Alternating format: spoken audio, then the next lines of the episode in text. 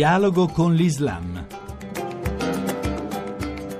Bentornati all'ascolto di Dialogo con l'Islam da Riccardo Cristiano. Oggi in Italia si celebra per la prima volta la giornata della memoria delle vittime dell'emigrazione. Sono tantissime, soprattutto per quella terribile via migratoria, il Mar Mediterraneo. Ne parliamo con padre Camillo Ripamonti, presidente del Centro Astalli, la sezione italiana del servizio dei Gesuiti ai rifugiati. Qual è il significato di questa giornata per noi italiani? Credo che il significato più importante sia quello di non perdere la memoria di questi fatti. Ricordiamo che la, la giornata è stata scelta perché il 3 ottobre del 2013 morirono nella traversata del Mar Mediterraneo più di 300 persone, precisamente 368 persone, tra cui molti bambini. E quindi per non dimenticare che il Mediterraneo continua ad essere il cimitero di molte persone che scappano da situazioni di instabilità politica, di guerre, di persecuzioni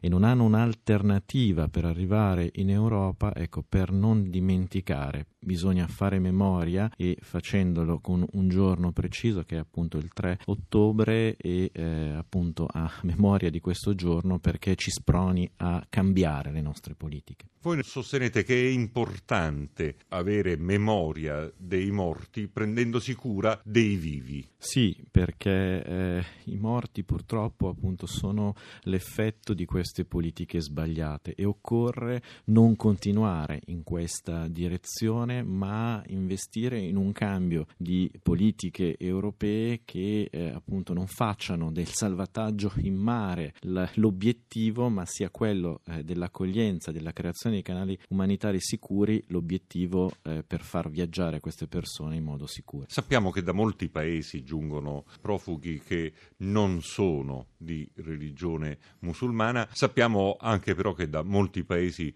giungono profughi che sono di religione musulmana. Ecco, nella sua esperienza, nella quotidianità della sua esperienza, constata che questi flussi migratori stanno favorendo una integrazione artigianale nella artigianalità del quotidiano o no? Io credo di sì, dall'esperienza che noi abbiamo al centro Astalli, fatto di essere richiedenti asilo e rifugiati, delle persone che incontriamo e molti di loro sono eh, musulmane e sanno di arrivare in un, una realtà che è appunto cristiano-cattolica gestita appunto dai, dai gesuiti, questo eh, non ha mai costituito un problema e loro riconoscono in qualche modo eh, questa disponibilità da parte dei eh, cattolici, da parte dei cristiani ad accogliere anche realtà, persone di eh, una religione diversa e questo eh, a lungo andare io credo possa fare il bene, il bene della nostra società perché crea un atteggiamento, un atteggiamento diverso anche da parte dei musulmani che non ci vedono appunto in modo sbagliato ma appunto venendo accolti appunto in una realtà cristiano-cattolica si sentono a casa. Ecco. L'ultimo punto, intanto intorno a noi